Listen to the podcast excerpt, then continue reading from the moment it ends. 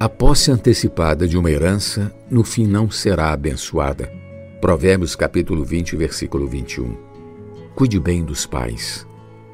É vergonhoso os filhos torcerem pela morte dos pais para usufruírem dos bens deles.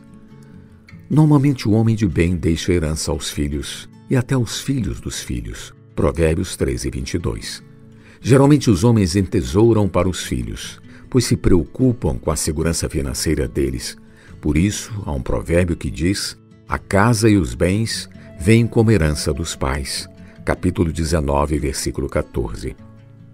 Na cultura chinesa, diz que quando os corvos envelhecem, os seus filhos trazem-lhes alimento para sustentá-los.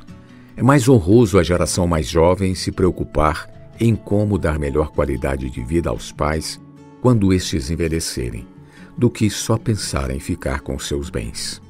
No aspecto espiritual, também devemos respeitar e cuidar bem de quem cuidou de nós.